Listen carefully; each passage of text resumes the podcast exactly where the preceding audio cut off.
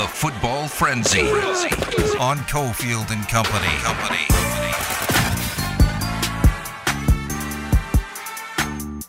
All right, here we go. Three o'clock hour, a little early today, going two to four thirty, getting out of the way for the national title game right here on ESPN Las Vegas. Your home for Westwood One Sports. Tip is at six twenty. Lengthy pregame for uh, about two hours. Coming up after Cofield and Company. Willie Ramirez, Cofield, Ari's back in our Findlay Toyota Studios. Frenzy time. So I'm going to be out at UNLV practice again tomorrow. Didn't get to go the last couple days because I was out of town, and I'm definitely interested in seeing what's coming together with the offensive line. I mentioned last week they've had a bunch of dudes behind Julio Garcia who are just massive human beings with UNLV ready to step up and play some of the interior line positions. And last week I had mentioned uh, Anthony Rosas, who's a, just a gigantic kid out of Southern California. We were talking about the squat. We proposed a potential squat off on the show, um, and I'm 100% ready to go this afternoon against you, Willie. Let's go. Oh, no, the knee. He, he Oh, can't yeah. do it. How bad? How salty are you that you lost the Duke bet? That's all. How I bad- To, to, to, no, come on. to, just completely jump I all kid- over I kid because I care. I kid because I care. But you're uh, an injured what's- soldier. what's going to happen here? You got you got the uh, the knee tear, so you're going to have to go uh, under something. I, I did. I went to the MRI. Uh, I went to review the MRI with the surgeon today. Very highly regarded in this town. Very, very highly regarded. Uh, and he showed me the pictures. He explained what I could do, and it's to the point where I could do one of two things. I could ignore it and deal with intermittent pain. It'll slowly just sort of just go away. It won't repair itself, but it'll um, then it'll be intermittent pain, which I've already had before the pop that I felt a couple of weeks ago at T-Mobile in the press room. Um, or the good thing is, out of the procedures that have been that that you think off a meniscus tear, I do not have to have the meniscus repaired. They just have to go in and do a cleanup because very little arthritis that she could see. Cartilage is healthy, so I have scheduled a cleanup where they're going to go in and I will be able to walk out on my own from the surgic, uh, surg- surgery center. And two days later, I'll be able to attend the Golden Knights game. So, my Ironman streak, I have never missed a regular season or playoff home game in the history of this franchise. I put that up against any other media member, by the way. Um, and so, and I was, ask Adam, I was really concerned about that. That was the biggest thing that was bothering me. I was like, hey, I really don't want to be miss that. I don't want to ruin that You streak. got to put this off. You got to you got to put this off until mid May. No, no, no. I can go, he said. And I did ask him specific question. When can I get back in the squat rack?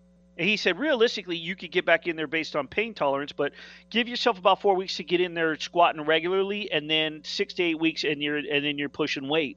So um, I was I was I was ready to frown down on the surgery and just say I'm just going to tough it out because I always told myself after 45, especially 50, no one's cutting my knee or my shoulder. But based on the, the reputation of these this particular group, which Lotus is very familiar with, because I believe that they've sponsored some programs here.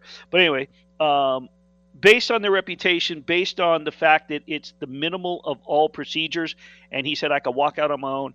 I am looking forward to our squat up. But you know what, Steve? Here's the thing. He did say pain tolerance, and as long as my knee stays forward, which a proper squat form, I am willing to get in the squat rack and take on your challenge before my surgery date if you really want to go at it. Because I feel like I could push 225 right now. I was uh, I was out of town and I spent four days putting on some real positive weight, some real positive weight. A lot Well, of barbecue, you were, I'm, a lot of oh. barbecue, a lot of cheese, a lot of Yeah. beer. It got real ugly. All right, football frenzy time. Yeah, 24 7 Sports put out college football bowl projections for the 2022 season. Uh, looking through the list of uh, bowl projections, Las Vegas Bowl, which this year we have SEC against. Pac 12. Right. Would you be fired up for Ole Miss Washington? Well, I don't know how to. That's a no. That's a no. Just say no. No, no, I'm not saying no because it's the SEC. We've never really had. The only time I've seen an SEC team come here for the Las Vegas Bowl is when uh, Arkansas came, I believe, right? They played UNLV years ago. Jason Thomas was the quarterback. So I mean, it's it's an intriguing matchup. It's it's the it's it is the SEC. It depends on. I mean, is Mississippi? It's where are they going to fall in line in the S in the conference?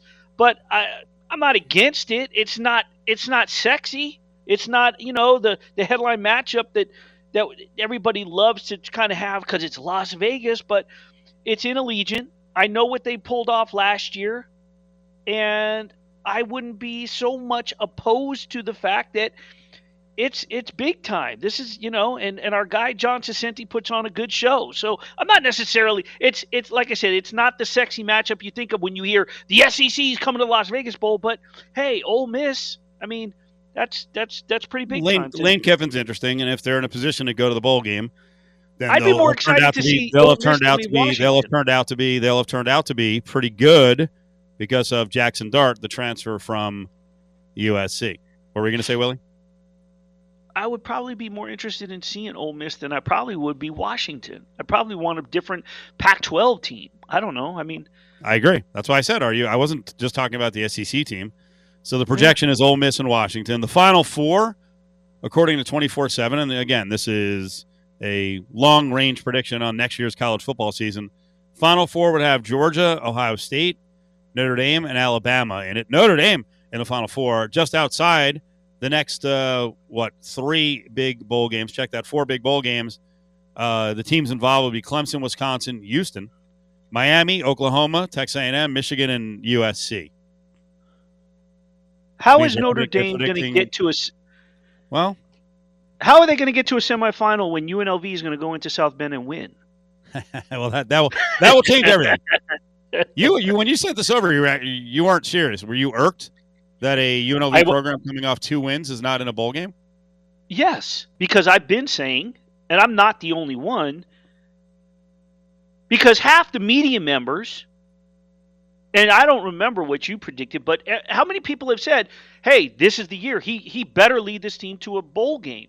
This is the year he, that they better win six games and become bowl eligible." So that tells me that there are media members that if you're saying that and you don't think he can do it, then you just don't like Marcus Arroyo or you're saying it because you think he can do it. Now, you and I, when they released the schedule, we went over it one day, and I said six or seven wins are attainable, but there was early games that were very important, and and it could trigger either a, a motivational run or a downward spiral, and I think that they could pull it off. But the five Mountain West teams that they have projected are Boise State, San Jose State, San Diego State, Air Force, and Fresno State. San Jose State skyrocketed two years ago and then just plummeted last year. Now all of a sudden they're back to being good enough to get to the Idaho Potato Bowl, but UNLV, which showed grit and fight in so many losses last year, can't get the respect to get to a bowl game over San Jose State? I disagree. I disagree. I'm okay. dead serious that I think that the Rebels, and don't tell me, well, we don't know what's going on with the quarterback. Marcus Arroyo is not obligated to tell you or me or Mark Wallington or anybody else who his quarterback is to, to reveal his hand in in April. I was going to say March. In April. Calm down on the quarterback talk. I'm sure that Marcus Arroyo has an idea who his number one should be, but he still doesn't have to tell us. You know when? Till two days or a day before the damn first game of the season. It'll be. So it'll be settle day, down on the quarterback it'll, talk. It'll be. It might be day of. Then that's fine. Yeah. But that's his prerogative. How many uh, uh, is every other Division One team and beat writers are they are they clowning on the coach if they don't know who the starting quarterback is or they're not announcing it? Are Why you making, are, are, are, you are you making this up? Who has been clowning on him that he doesn't know who. The I know. I'm being. I'm being. I'm. I'm okay. sort of just. Nobody has really. I, like, I don't think saying, I've seen anyone. Well, I'm, I'm, anyone with I'm any common sense. He just brought in a new quarterback to get in the mix amongst, you know, a three-headed monster. Um, I also, first of all, he doesn't know. Got to give Harrison Bailey right, a chance right. to compete. Yes. Doug Brumfield yes. It was not healthy last year, so is he healthy in spring? What will he look like in the fall? And is Cam Friel going to make the next step? And the other, reason, unless I had freaking, you know, Jake Haener at Fresno, unless you have a clear cut guy coming off of two or three years, if I've got any kind of battle at quarterback, I'm not naming my starting quarterback when I've got three options in the spring because I'm not losing one of them to the transfer portal. That That's too. the game now, too. That too. That that's a that's a very vital. That's a that that's the most important point of all points in spring is not even to let on like if there's a race, not even say, well, here's who right now, who's here's leading, here's this, because you don't want to lose anybody, and them going, well, screw it, I'm just going to get in the portal and leave. So that's a that's a fantastic point and probably the most important one in spring. You don't let on to know who's winning the race and who who comes out of spring is the number one because you don't want anybody leaving because they they will because that's the mindset of the kids these days. So Coming up and I- next and is, so- uh, is Russell Wilson only with Ciara. Going to disappoint Oh. Broncos fans. I'm sure they're big backers now of uh, the Russ spot. Is he only getting this done because he's got money? Because uh, there's another former NFLer saying Russell is a freaking nerd. Join the conversation on Twitter at ESPN Las Vegas. I mean, we're playing for a national championship. We, you know, one of the things that these guys have done a really good job at is celebrating a win, but also putting that aside and focusing on the task ahead of us. These guys have been fantastic. I want them to celebrate tonight.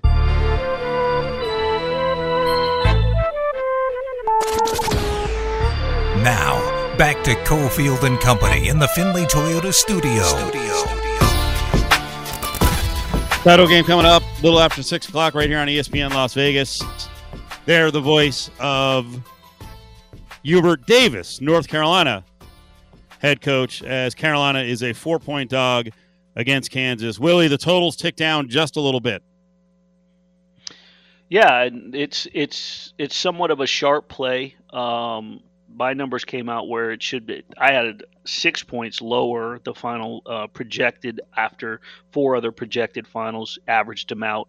So it's it's down from 152 to 151 and 151 and a half at most places. Westgate still has a 152. Um, a couple other places down to 151. Like I said, one place is still at 152 and a half, but it's starting to get play as I'm looking at live lines and updates being moved, and then the line is steady with Kansas minus four. I have a question for you. First of all, Okay. are you on the guy team or not? Or do you look at couples and, and do you get like judgmental against guys? Go, why why is that guy with her? Like, how did she how did she pick him? What a travesty he is. I often wonder what goes through the minds of dudes who worry about who women who are with almost in a jealous fashion. So where are you? Are you one that will criticize relationships and go, that guy doesn't deserve her? No, I, I don't even pay attention because it's none of my business. And who's to say whose to, whose taste or what? Um, you know, I mean, nobody. Everybody to each his own. Everybody's happy with with the certain. Somebody belongs in somebody's life. At some point, you settle down. Now, don't get me wrong. I mean, some people just run streets and do what they want to do, and they're footloose and fancy free, and that's what they want to do. But when it comes down to family and husband and wife and families and, and, and life partners to each its own man be happy that's i mean i don't i don't judge anybody i don't who am i Like who- Ari who- on my question is why who am i to question that that's the whole thing who am i to question Ari, in and around Lotus, uh, past and present, uh, which guy have you looked at and gone, you know what? He doesn't deserve her. I don't do that either. Yes, you do. Okay. You've never thought that in your life. No, I'm not really. Maybe as a younger guy, immature, and yeah, I've grown a long from that, like a long way from that. I mean, I'll be on, I'll be honest. There's there's two people where that came to mind. Uh, one, when you and your ex-wife came to a holiday party, I was like, wow, she's pretty hot. Exactly. Did Ari just how did this happen? Um, second time, and I mean this nice because I actually relate to this. Right. Second time is, and I hope she's listening, and if or someone someone's gonna understand this when they relay it because I think the, she's gonna understand it. Our old salesperson Linda, right? Like outgoing lady, Oh. really fun. Well, her husband Jim is super quiet, and he always looks like he's grumpy. Now, here's the thing. I think I come off that way with the SO. Like I can I can look unapproachable. Everyone knows I'm a wild man and very affable and very friendly. Uh, but Like I feel like I could be in that position where the SO's friends are like, "This every time we're around him, he's he's you know he looks like he's mad. You know, we come over to the house, he's running around like uh, you know Julia Child, he's a freaking lunatic. Like so, those things can happen. Now,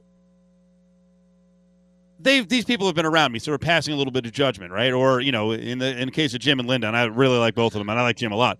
Um, people make that judgment. I wonder if Channing Crowder, the former Dolphin who does radio in Miami, has actually been around and seen them interact with each other. What I'm talking about is Russell Wilson and Ciara, because he went on a podcast the other day. The Pivot is it his own podcast? I don't know, but he kind of went in on Russell Wilson, and he's like, "This guy's a dork." Yeah, if Russell ain't had that bread, she ain't gonna be with him. Russell Square. What, what, what Russell square, Square. Russell here's the other thing Square. Ciara, Ciara had a she she has a good situation, but She was you don't a- leave Future They- she was and a- get with Russell Wilson. the, the, the thing is, I this, though, think that's where you you're don't wrong, leave though. Future and get Russell Women Wilson. Like, it's, a, it's a type. When you He's have- so damn square, and I love him on the field. He's this- a square. Okay, first of all, what is what is a square? What do you think is a square, Willie? Uh, I- Willie I is guess- uncomfortable with this conversation, is he? All right, you got to take over, man. No, You're I guess it's some. I, I, I mean, what is a square? Because I, don't want to offend listeners. I mean, these days you you you start labeling people, and all of a sudden it's cancel Willie. A square, I guess, listeners, what are, you talk- what are you talking about? There are people out there. I would. I don't use the word square. I would say that person seems like a stiff. Why would someone want to be around them? They're not entertaining. They don't look like they're fun. They look like they're a pain in the ass. okay because anyone- because because he wants to. the show. But th- Okay, that guy is a friggin' stiff. How how is how how did he get her? You know, unless he went to another country and you know paid for it. Like, how did that happen? Well, the comparison is going from Future to Russell Wilson. So Future is an entertainer who probably is going to all the parties. You know what I mean? And not that Russell Wilson isn't capable of going to those parties, but you know he's out on tour, so there's after parties. They're going to the clubs. They're doing club party. They're doing club concerts. They're doing coming to Vegas, doing the, the day clubs, whatever it is, and it's a party scene. And then you go to Russell Wilson, who during the offseason doesn't want to be out and about, and he maybe wants to be a family man and stay home. And so, if that's a square, or going on vacations to quiet, remote islands, or you know, or vacation spots where it's you know it's somewhat private. You know, I don't know where they where the heck they go, or maybe they're just going to Seattle's. I don't know. I'm just naming places here, but I guess that would be the difference is going from a music mogul who's going to go to lots of parties and and and the and the, like I said, to places like the day clubs in Las Vegas or other places compared to a guy who, you know, Russell Wilson who spent March following his sister to support Anna with Stanford all the way through to the national semifinals and sitting co- uh, behind the bench and cheering on. And He's a family guy. If a family guy is being a square and a stiff, well, sign me up for the square stiff side. Right. Okay. Uh, so nice guy versus uh, wild guy. Um, if if Ari was telling people around the building, you know what? I'll tell you the big squares on Cofield and Company are Willie and Candee. Willie and Candee are the squares on the show. Willie, would you be insulted? No, I am a square. Okay. All right. But as big as Candee? I don't know what Candee. I don't know what Candee does. I'm not even friend. I mean, I'm not gonna say like I'm not. You're not friends with- I'm not friend. I'm not friends with Candee. I don't know if Can. I don't talk to Candee off the air, whatever. I mean, we communicate. We've texted and everything, but I don't hang out with Adam Candee. I just know that he's he's you know he's been in media business. He's well respected around town. He's a good dude. He's a referee. He went to Gorman. He's a good dude. But- no, late, no one loves I'm not gonna the label him. ladies. The, the ladies love referees. They love referees. So always he's good. LL. So he's LL Cool C. Okay. Ladies love cool, uh, cool candy. All right. And the only thing I dislike about Candee is the fact that he can't run the 40 like me. Hmm. But you Well, never right, accepted that right. challenge for him. Right now he can. Your knee's blown out. Um, I could beat him with a bum knee. That came up last week, by the way. Adam said that I could beat you. Adam Hill with the bum knee. Let's make a bet here. a, a squat off. No, he said that we were talking about racing and could could Oh. I uh-huh. beat somebody in a 40. Anyway, I, I'll take that. That's cool. I'm a square. What am I? I mean, hey, I had my heyday in this town. There was once a time when I was future, and now I'm Russell Wilson. Oh wow. Okay, so you so you got the difference. Okay. Well, sure, but they'd have to turn into the late night podcast to hear those stories. We can't do them on the air. So is Here. Ciara, but to his point, is Ciara only with Russell Wilson because of his money, or really because he's just different? Than doesn't have her own money. Ciara doesn't have her own money. Maybe not Russell Wilson money. Come on. I'm not. I'm not listening to this. This dude's looking for attention. He's looking for clicks. It's like clickbait, but it, with the with the podcast, he's just looking for attention. I'm not buying into any of that. See, I mean, Ciara could go if if Ciara. Think about it. If Ciara wanted to be with somebody else, you're not telling me that she couldn't be with someone else with with, I mean, equal power financially or, or social status. They're in love. Yeah. Period. End of story. She could pull a she could pull a Jada and get entangled. No, I don't know about Russell Wilson. Uh, I'm not. I'm not going there. I'm not going there. Damn, he's very he's very worried about. I'm just not going there with that one. I mean, I mean, because I don't think that I think that Will Smith's got got some some issues he needs to deal with, Yes, some marital issues he needs to deal with. I don't think Russell Wilson's got issues he needs to deal. with. I think Russell Wilson stands on his own two feet, does what he wants to do when he wants to do it, because he's happily married and they're comfortable in a closed relationship that respects one another. All right, what do you have to say about Channing Crowder calling Russell Wilson a square? Uh, That seem- future future is Ciara's type. Seems like if I'm being nice, maybe he's uh, just good buddies with Future. But if I'm being realistic, seems like he's got some really, really, really little insecurity. You said he's got small weenie energy. Yeah, that's that's what this is to me. Like you made the joke about me having an attractive ex, that's different. But like to actually go and attack like someone's. li- also, I basically did the same thing. no, you didn't. You. J- it's different to me. You didn't go on a podcast. Also, you're just busting my chops. You also complimented her first that she's attractive, and then made a joke. go on a podcast. I did it to your face. Is that what you're saying? Yeah, and you've met her. Like, it just seems like you started this whole conversation. Like, do you get involved in someone else's thing? Do you even care? And we're all like, no. All right, let me explain. That's where I'm at. Like, real I, quick. I, I don't care. I mean, I think everyone on the show is lying, but that's fine if you guys want to. You guys want to present wait. yourselves that you never think about others' relationships. I've been Actually. there. I'm the guy. I'm the guy that you would look at and be like, how come he's with her? And I'm not even You putting just- myself okay, out see, up This is how you twist I'm just saying, words, I never Cofield. cared on is- either side. This is how you twist people's words. Take, take it out of context. Yes, you did. Listen, you said, but but you furthered the whole think of other relationships in a judgmental manner is how you brought presented it to us. If you're just saying don't think about other people's relationships, but in reality, I don't have time to think about other people's relationships. Now, if I'm scanning through stories or looking at the internet and then all of a sudden I go, "Oh," and then go, "Oh, wait a minute." Whatever, like we have a topic coming up talking about a couple because I have a positive opinion on it. So if that's what you mean, then yeah, of course, we all think about but to judge people, absolutely not cuz I could care less or couldn't care less, excuse me. No. But all right, let me explain something so to you glad you about people corrected that say, first of all, two parts to people that go, well, here's a, here's a beautiful, attractive woman. How could Ari? First of all, that's a compliment in saying because you're with someone who's beautiful. Second, they're wondering if he could pull it off. How the heck can I? Because they feel that they are just as unattractive to you. So when Steve said that at the holiday party, he's wondering how the heck couldn't he pull that either, Debunked. or eh, how could he not do it, but you could. There you go, Steve. Well, we've set up our uh, our daily path to the draft. We're going to preview the NFL draft throughout the month and have on a local media member or former player for each team. So this week we're going to count down from uh, the back end of the draft. We'll skip 32. We'll do 31 tomorrow with the Bengals. So when we get to the Dolphins, I guess uh, someone's got to book Channing Crowder, huh? Ari, got to get Channing Crowder on. Ask him if he's got some small D energy, Ari. Right to his face on the phone. More of Cofield and Company is on the way. Live in the Findlay Toyota studios. I mean, it's everything to me. I, I couldn't do it without my guys and, and my coaches. And so um, I give all my credit to them. Uh, they put me in position, and, you know, it was a team effort. And so uh, just one game away from a national championship, what else can you say? Now, back to Cofield and Company in the Findlay Toyota studio. Willie, did you watch the women's title game yesterday? By the way, Caleb Love, North Carolina, national title game coming up here, North Carolina and Kansas on ESPN Las Vegas. Did you watch the women's game? I did. I watched the Bird and Taurasi show. I watched it. I watched it Friday and I watched it yesterday. You watched the whole broadcast?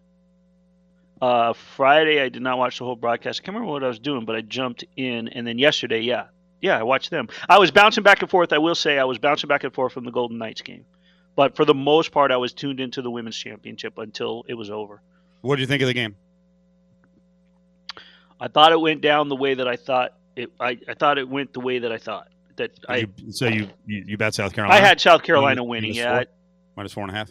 I like South Carolina. Well, I just I didn't bet it, but I mean, in terms of just the following women's basketball, um, covering the Pac-12 tournament, obviously following Stanford the way that I have, um, I thought that once these two teams got to, I was really hoping for a South Carolina Stanford final just because it was one-two all most of the year. South Carolina lost toward the end, and Stanford didn't get to move up. South Carolina they kept South Carolina, and I thought that that might have been a little bit of a slight, but. Um, based off the way UConn played them, they deserved to win, and they, they really took them out of their game to advance to the championship. And but I thought South Carolina was going to win because I thought that they're a better team, and I think that you have the way that I try to explain it to to somebody is that Dawn Staley was coached by someone old school uh, when she was at Virginia.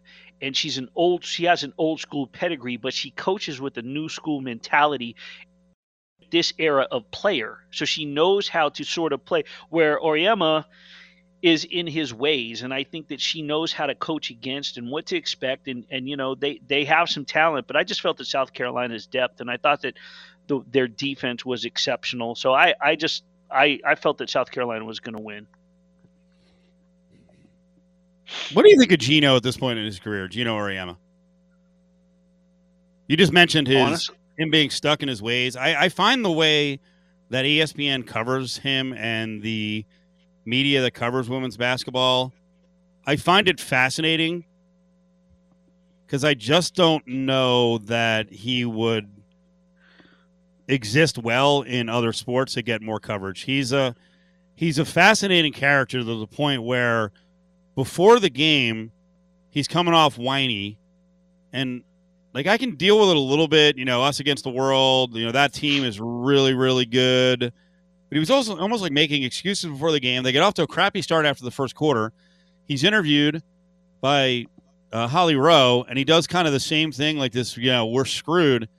And I'm just thinking, if this were another sport, and a coach, because they did go through a little adversity this year. Paige Bueckers went down for Yeah. like 15 games. All right, they lost their best player, but his, on his team, I was looking back at his recruiting classes with the woe is me stuff. 2021 class, he had the number one player, the number five, the number 15, the number 30.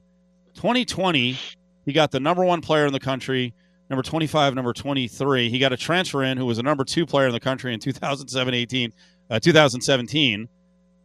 He got the number one player in 2018. Like you, your team is full of all top 25 players, and we're going to sit here and and listen to the coach whining that it like almost like his team is undermanned. Like I just I don't I think that would be laughed at when covering other sports, and yet it's just tolerated in women's basketball. I, I don't I don't get it. Like, dude, you you you get all the good when you win.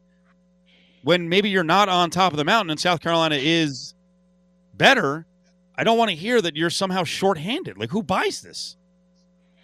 Is Coach Auriemma Coach A like Coach K in women's? I mean, are they in terms of mentality and uh, old school, right? And and I don't, I don't, I don't and- remember. I don't remember Coach K ever coming off and saying we're undermanned. Like we don't have the goods to compete. It's laughable. If you recruit as a top five program in the country, and Duke certainly did all the way until the end, and UConn is a top two program. I just read you the list. They get they every year, nearly every year, they get the number one or two player in the country, followed up by two or three more top twenty-five players. Like Gino, we ain't buying this, dude. We're not buying it. All right, up next, let's get to uh, the Final Four. Check that. We'll go back to the Final Four and look ahead to the title game, and we'll reminisce a little bit about 1991. Yeah, I know it's a sucky time because that was when Duke actually pulled the upset on UNLV, but in in some ways that Final Four mirrors a little bit of this with all the blue bloods in it, and uh, you know with Duke and Kansas and North Carolina in the Final Four along with UNLV, and Evric Gray is on the way. Join the conversation on Twitter at ESPN Las Vegas. I love when Hubert Davis was asked, "Can you guys get back up for this?" When you were celebrating and you're mm-hmm. pretty hype, he goes, "That's what it's about. These are 18 to 22 year old kids. They'll be ready for the moment. They always have. I trust them. I want them to celebrate, flush it out, and we'll be ready for Monday. You don't need to get up for a national championship. I like the mentality. Yeah. These dudes are, are coming into this thing. They're just hooping. Now, back to Cofield and Company in the Findlay Toyota studio.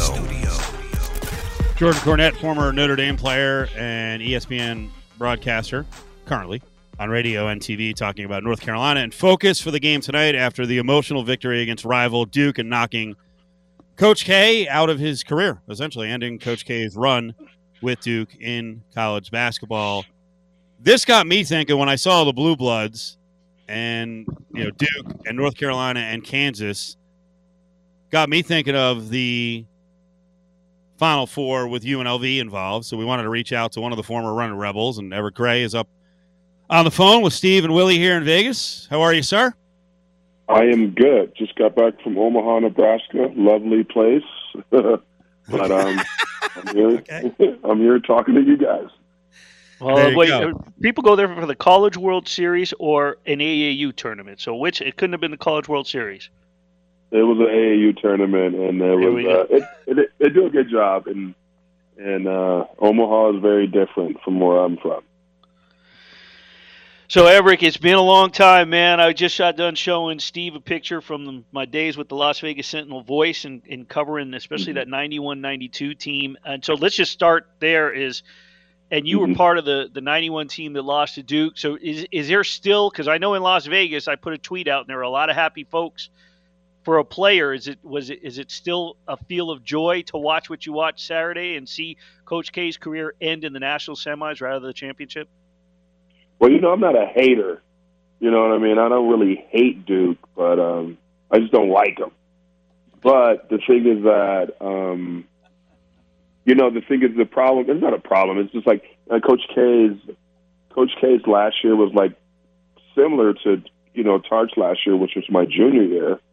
And even though we couldn't play for you know to go to the tournament because we we're on probation, but we wanted to go. We wanted to win every every game, and that was our kind of deal um, for um, Coach Tark. And you know, obviously, we lost two games that year. I think we were 28 and two, um, and we are in the top five that year, but we couldn't go to the tournament. But I get the pressure for those kids um, playing, you know, for uh, Coach for Coach K in his last year, and I, I know it was pretty tough for some, you know, 19 year old because most of those kids are five star kids, so they're one and done kids, and maybe a couple of sophomore kids that's going to leave. And I think the the oldest kid they have is that um, Theo John's kid. I think he's a senior. So, but you know, it's I know it's a lot of pressure for them. I think they had a really good season considering what they were what they were up against. Um, making it just making it to the Final Four with a bunch of 18, 19 year old kids, I think uh, was a good season for them. And and um, competing against Coach K uh, and being around that era, uh, it was pretty cool too. But I think he uh, went out considerably, I mean, like with this portal and all this stuff, with those guys, uh, with playing against older kids. I think they had a really good season. Yeah, that uh, that team you spoke of, 26 and two. The only losses to Rutgers in Missouri, which was ranked 21st. Had a win Auburn, an Auburn team that Mhm. include Wesley Person, Aaron Swinson.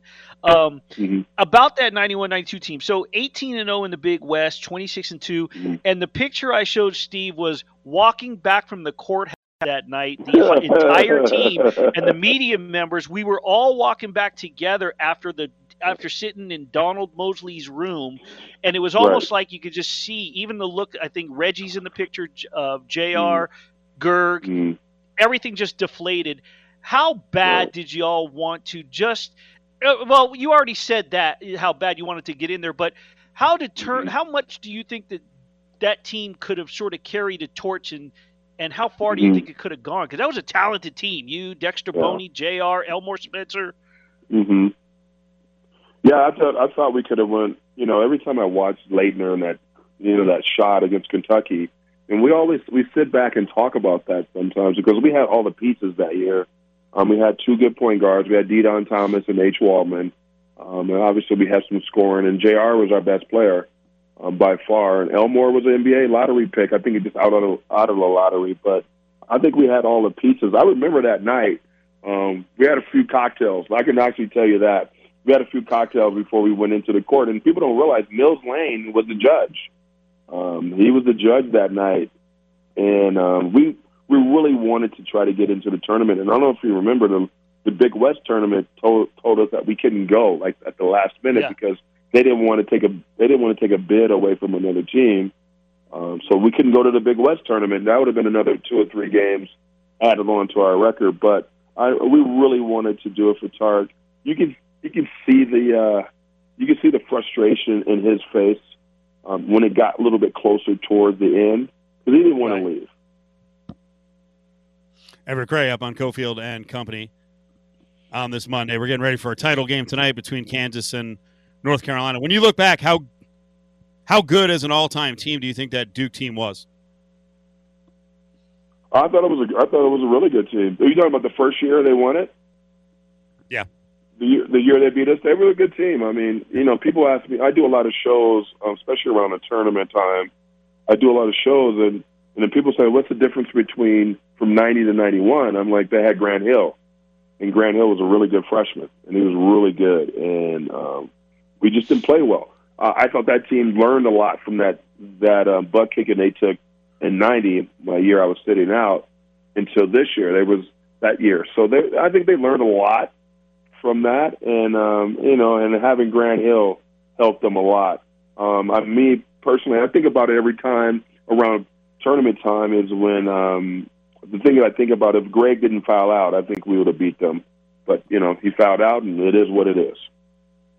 So, I, and that's the exact question I wanted to ask you: is, is so much is put on that play, and he he, he charged, he's he's he's fouls out, but you know, y'all took the lead, and then and then I, I hate to bring this up, but it was your foul that Right. sent the got the free throws, and then Mm-hmm. LJ comes down and he opts to, to dish to Anderson, and and the rest is Mhm. history. Um, Right. is it really fall on that one play? I mean, you can say, yeah, we, you know, we could have, but there's so much more. It was that close that other components of Mhm. the game could have been done. And do you think LJ should have taken the last shot?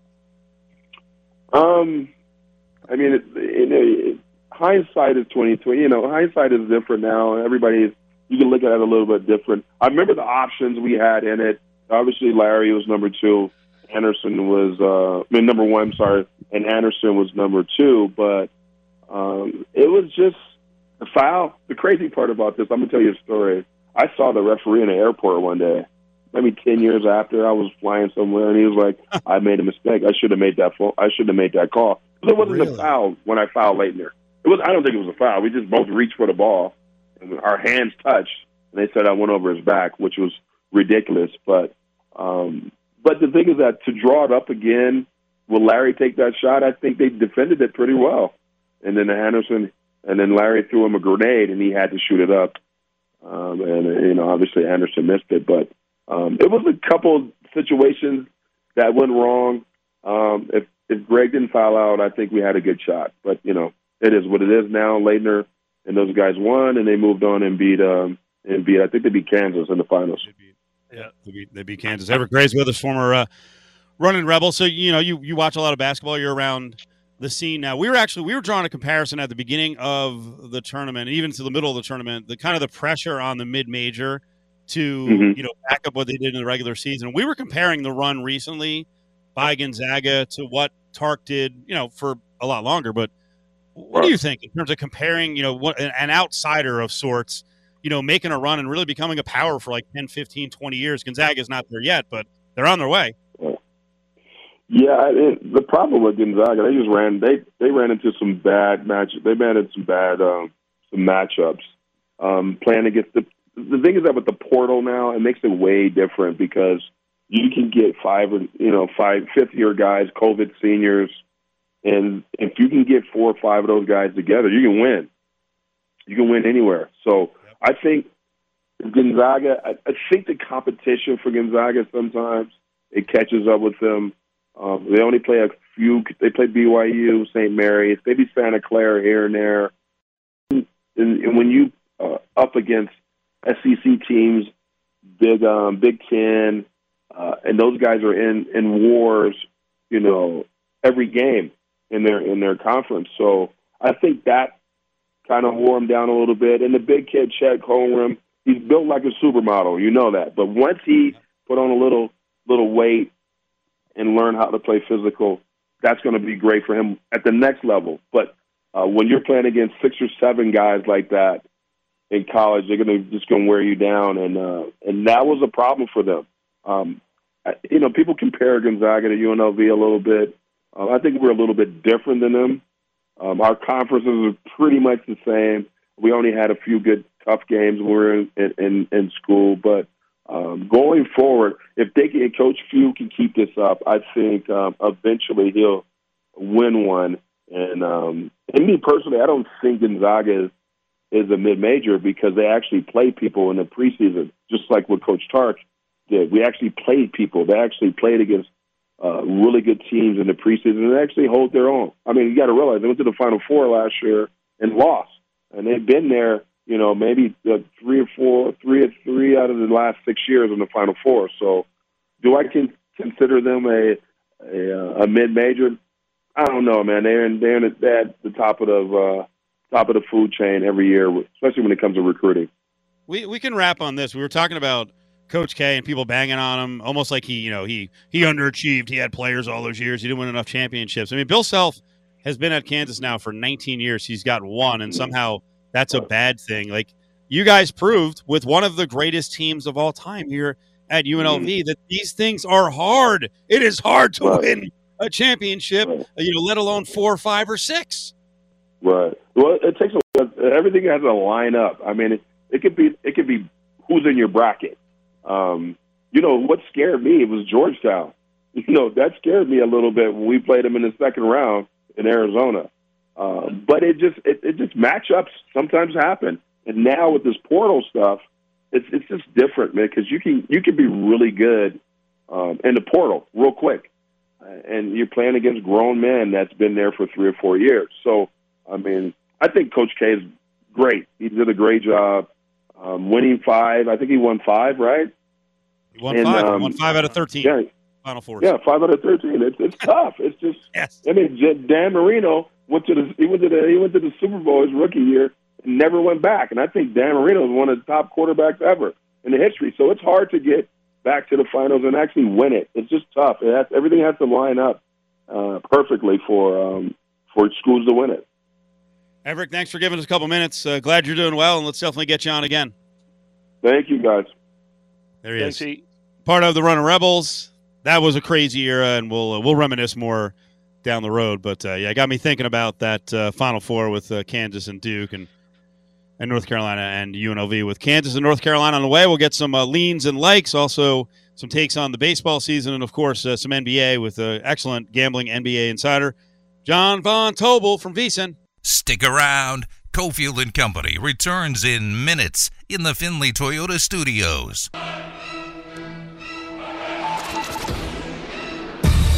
It's a three on one. Marchessault with Carlson and Theodore. Marchessault to the middle. Theodore scores! Vegas in overtime. Shea Theodore wins it for Vegas. The Knights defeat the Canucks 3 to 2. Three goals in three games for Shea Theodore. They've won five in a row. Now, back to Cofield and Company in the Findlay Toyota studio. studio. Golden Knights coming up, clutch overtime victory. Can't get one point in these spots. Got to get two, so they're inching closer. I'll say to being in the mix. Again, the problem is their competition for the wild card still has uh, three games in hand, so we're tracking that as another busy week for the Golden Knights is on the way. Busy week of NBA, Masters, title game tonight in the NCAA. We turn to John Von Tobel from VSiN for some leans, some likes, some angles. What's up, John? Nothing much, guys. I was breaking down the granny basketball thing. Uh, there's a lot going on. There's a lot going on. So right now, uh, looks like Kansas has 50%, uh, 57% of the cash, 62% of the tickets. The number is four, minus 115 in some spots. So Carolina is the dog. The total 151, 151 and a half, 152. So what do you got on this one? Yeah, I, I, think so. First off, it, it, does seem like Kansas is probably going to be like the, uh, I guess you'll call it like a slightly public side, and you see this time to time too. KenPom got it, uh, got it, has it projected as a uh, as a six point win for Kansas, so the number's a little off market. There's a lot of people who put a lot of stock into those numbers, so you'll probably see that by the time we get to close uh, in what two and a half hours, that it's probably going to skew toward Kansas uh, when we get there, and the public generally likes that too personally, you know, I so I've got a ticket on Kansas at 14 to 1 to win the title. So I'm going to take four with North Carolina and just sit back and watch this unfold. Hope I can get a middle um, in it. But I also kind of like Carolina's chances here. I mean, if you look at some of the numbers, a slight edge in terms of rebounding for North Carolina on the season long numbers, what they've been able to do on the glass throughout this tournament has been incredible. You know, I got to listen in on the interview just now, and you guys were talking about like the draw, right? And I think you can't deny that North Carolina got a favorable draw, but they took advantage of it, and they've been killing smaller teams on the glass and like the offensive rebounding for them has been insane. Armando Bacot, for example, he had, he's had eight offensive rebounds in three consecutive games. And I think that really works in their favor here. So I kind of like North Carolina here. So I, I took them four because I got that middle opportunity, but I ultimately do think that's kind of the side I'm leaning anyway, even if I didn't. What do you think of uh, Duke and the coaching, Coach K, in the loss against Carolina in the Final Four? I mean, I like I like Duke's players. I like a lot of what they bring out there, like in terms of skill set, and I can't wait to see how some of their talent translates uh, to the NBA. But you know, I think I'm not saying anything when like shocking when I talk to you guys about like when I watch them play offensively. It's just pretty simplistic. It's like let's get our best athletes the ball and see what they can do, uh, kind of on their own. I think in crunch time situations, there's not a lot of ball movement. It gets a little stagnant. And the games against Texas Tech right where Roach is going nuts and he's hitting turn away, step back, you know, uh, mid range jumpers from the elbow. That stuff's working and it looks great. Uh, but then when you kind of bog down in crunch time and you can't get those clutch buckets, then it ultimately ends up in you losing in some of these big situations, which we've seen happen from Duke time to time. And I think we saw it in that game. So I think it was kind of just like a ho hum Coach K performance. It's, it's exactly what he's been throughout his entire career. Is that I don't yeah, know if that's I, am I, am I not allowed to say that? I've spoken about this throughout the show that I thought Banchero disappeared yep. in the final eight minutes. Um, and I don't know if that's on the coach or the kid, but he was so destroying Brady Manek. Like it was laughable. I mean, la- laughable. And then no. all the aggression in his game went bye bye, and other guys are taking shots. No, I agree. Like, I think if you're going to be a top three pick, top, I mean, maybe even the first overall pick, you know, I think one, you probably get a little bit more aggressive, but I also think two, if you're the guy who's calling the shots and Coach K, you're drawing almost everything up for him, right? Like you're running play after play to get your guy the ball and to get things going. By, by the way, really Don, by the way, he's not Bacot, so this isn't like, yeah. hey, we can't feed him in the post. Give him the ball at midcourt. Have him bring it up. Yep. There is there is no ball denial on a 6'9", 6'10 guy who at the collegiate level who has you know, two guard skills. Get him the ball. I, I completely agree, and, and, just think about how he'd been playing going into that game, right? I think he'd, he'd been averaging 18 and seven on 51 percent shooting, so it's not like he had had trouble in the NCAA tournament. He had been doing whatever he wanted. He looked every bit like the NBA pro that he's going to be at the next level. So I, I was surprised by that. I was surprised at the fact that the ball was in the hands of the others and not the guy who can score at all three levels of the court and can make whatever shot he wanted, essentially, especially against other collegiate athletes. You know, you're going to be facing much better uh, competition, obviously, next season. But I, yeah, I was surprised by that. And this is coming from somebody, too, that did lay it with Duke. Uh, I laid three and a half. Uh, with uh, over at BetMGM, thinking that they would have the advantage there, especially with a guy like Banchero, and that ultimately didn't work out. JVT, you mentioned KenPom's numbers in, in producing a six point winner. When I ran the numbers right when the two semis were done, I, I had it 74 70. So it came right out on the four with Kansas. But what was glaring was the under, eight points to the under. And if you look at what Kansas has done defensively, improving, especially on a neutral court, um, it made a lot of sense to me. What do you have on the total? What do you like, or do you have an opinion on? I, I, agree with your sentiment about Kansas. You know, I thought actually I played that Villanova game under the total, Willie, because I, I, thought that that was going to be one where Villanova is going to want to slow it down, and Kansas had gone into that game. Uh, it was eight out of nine opponents that they had held to under a point per possession, and the other opponent was Creighton, who had an offensive rating of 102, which still isn't even that great. So uh, I think Kansas and what they've been able to do defensively has been tremendous, but. I do think both teams want to run and get up and down the floor. You know, North Carolina has shown that. Kansas clearly showed that. And by the way, too, can you just say that Villanova game because I bet that under that had 58 possessions in that game and they scored 81 points. Like Crazy. it was insane how efficient our Kansas offense was But Willie, to your point, like I think this is actually going to be a higher scoring game. I think both teams want to run. We've seen Kansas when they have looked most efficient. It's when they're out in transition. I don't really love them in half court situations, and I think the same could be said for a, a really wildly athletic North Carolina team that wants to get the ball, sprint up the court, use their athletes who both have size uh, and strength to get up there. And even if it gets to a half court situation, I think North Carolina can be pretty efficient with some second chance points and putback opportunities. John Von Tobel's with us. All right, what are we doing for the Masters? And is there any need to bet Tiger? We still don't know if he's officially playing, but is it just a waste of money? Yeah, I, th- I mean, so for the most part, I would say yes. Like, look, I, have I've heard a lot of interviews, and I get it. We get wrapped up in the moment, and it's the Masters plus Tiger and all these things, and it's sentimental and it's fantastic, and we ignore the fact that the guy's not played golf in forever and coming off of two major leg injuries. That the fact that the simple act of him, Steve, if he makes the cut, walking the course for four days, right, and what that does to him as he is coming off of this injury, or these injuries that he has suffered, like that's something that's I, I feel like is not been very much talked about when we're getting wrapped up in the sentiment of Tiger return to man to Augusta. Uh, so like and you're seeing really short prices. Some spots have Tiger at like 35 to 1 to win it. This is absolutely ridiculous. Shorter prices, uh, you know, in terms of plus prices to make the cut.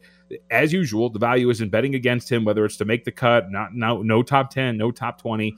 But I would say this if you're going to go down that road, shop for your prices. And a shop like Circa is the way you, Circa does a great job with their golf odds. You can get Tiger at 74 to 1 when other price, uh, other spots are hanging them at like 35 to 1. So if you're going to go down that road, just shop around and get the best number possible. I think it's a fool's errand to bet on him. Uh, but I think that's definitely like I'm going to be betting against him. Like no top tens, not to make the cut, all sorts of these things. Say I just think I just don't know how you can look at this and think he's going to be having a successful tournament this weekend if he plays. That is because you mentioned we haven't had an official word yet. JVT off season just means that there's just as much action during on season when it comes to the NFL. We're about three and a half weeks out from Las Vegas hosting the NFL draft. You're going to have some action there. You you feeling good? Oh yeah, I mean, I love I, I, love betting the NFL draft, Willie, and betters really should too. You know, Steve and I have talked about this before, where it's you know, out of all of these events that we have, this is informationally based. You have as much information as the odds makers do. There is no power ratings, there is no numbers, right? There's no like uh, effective field goal percentage off of live rebounds in transition, little things like that. This is did you get that bit of news before the odds makers do? Uh, do you read enough on the mock drafts or anything like that? Did you listen to that one podcast interview that gives you the edge? And so, like, yeah, the NFL draft is great. Love betting the NFL draft. So I've really started to beef up over the last couple of days and getting ready for it. And I will say this: so every year, I am a very much in the camp of under on the quarterbacks. I think we overblow it almost every single year. Uh, a lot of people you will hear, I'm sure you guys in your conversations about it have heard my favorite phrase and cliche during draft time now, extra year of control in the first round, you know? So you're talking about these guys that are quarterbacks. If you get them in the first round, you might get that extra year at the back end of the contract. So I usually bet these things under. There have been mock drafts that have had no quarterbacks taken in the first round. Looks like Malik Willis, Kenny Pickett will probably be the top two guys, and are cinches to get into the first. But I will say this. I'm going to bet that under two and a half, and I'm going to wait to see because the public loves to drive that thing up, and I'll get a plus price. But I can already feel it coming that at 32, the Lions, or no, was it? Yes, 32. The Lions are going to get me because they have that last pick of the first round.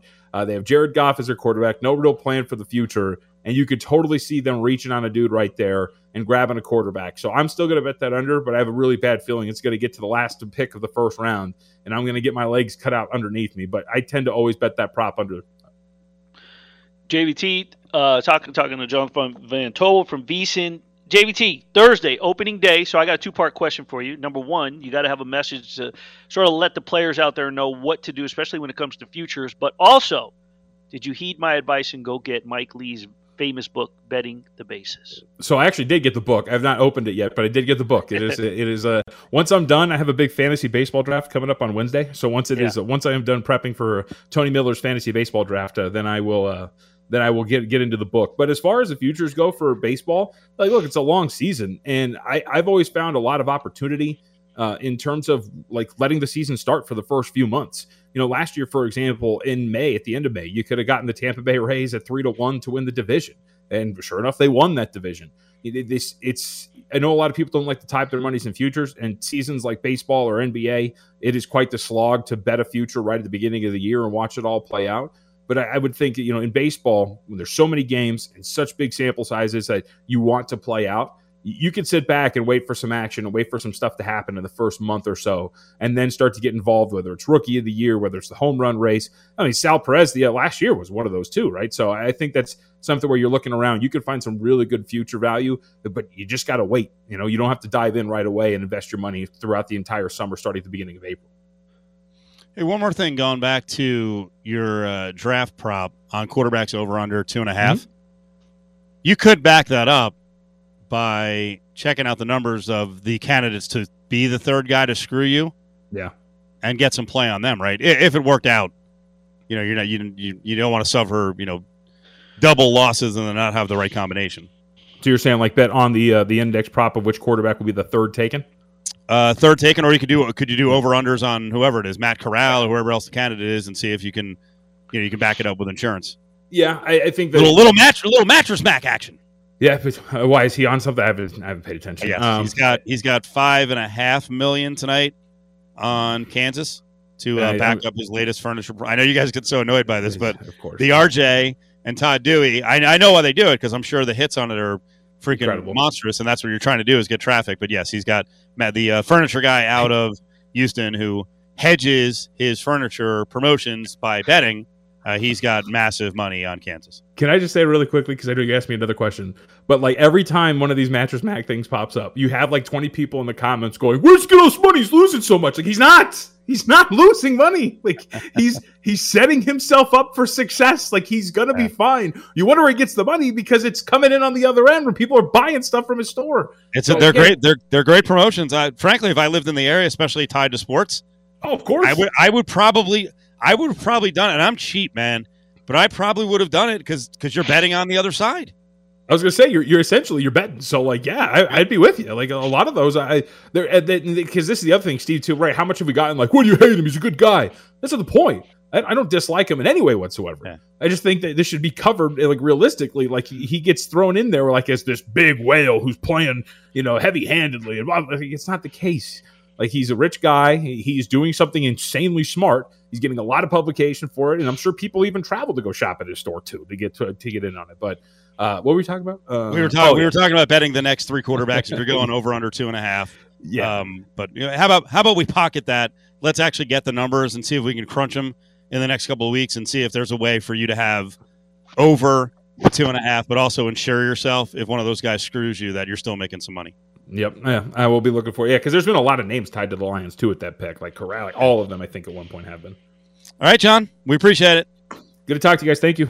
There he is, John Von Tobel, one o'clock show Monday to Friday on VSiN, and also as a Sunday evening show. And follow him at me JVT on Twitter. He's dynamite on the NBA, and you know you're going to want to bet the NBA. John has been following it every single freaking day, so he's going to have some really good advice here down the stretch and in the playoffs. Join the conversation on Twitter at ESPN Las Vegas. Oh my God, you're getting married? Oh, I can't believe it. Frank, come here. You come here. Georgie's getting married. Is she pretty? Yes, she's pretty. What difference does it make? Well, I'm just curious. Let me talk to her. Uh, hello? Congratulations. I just want you to know that I love your son very much. You do? Yeah. Really? Yeah. May I ask why?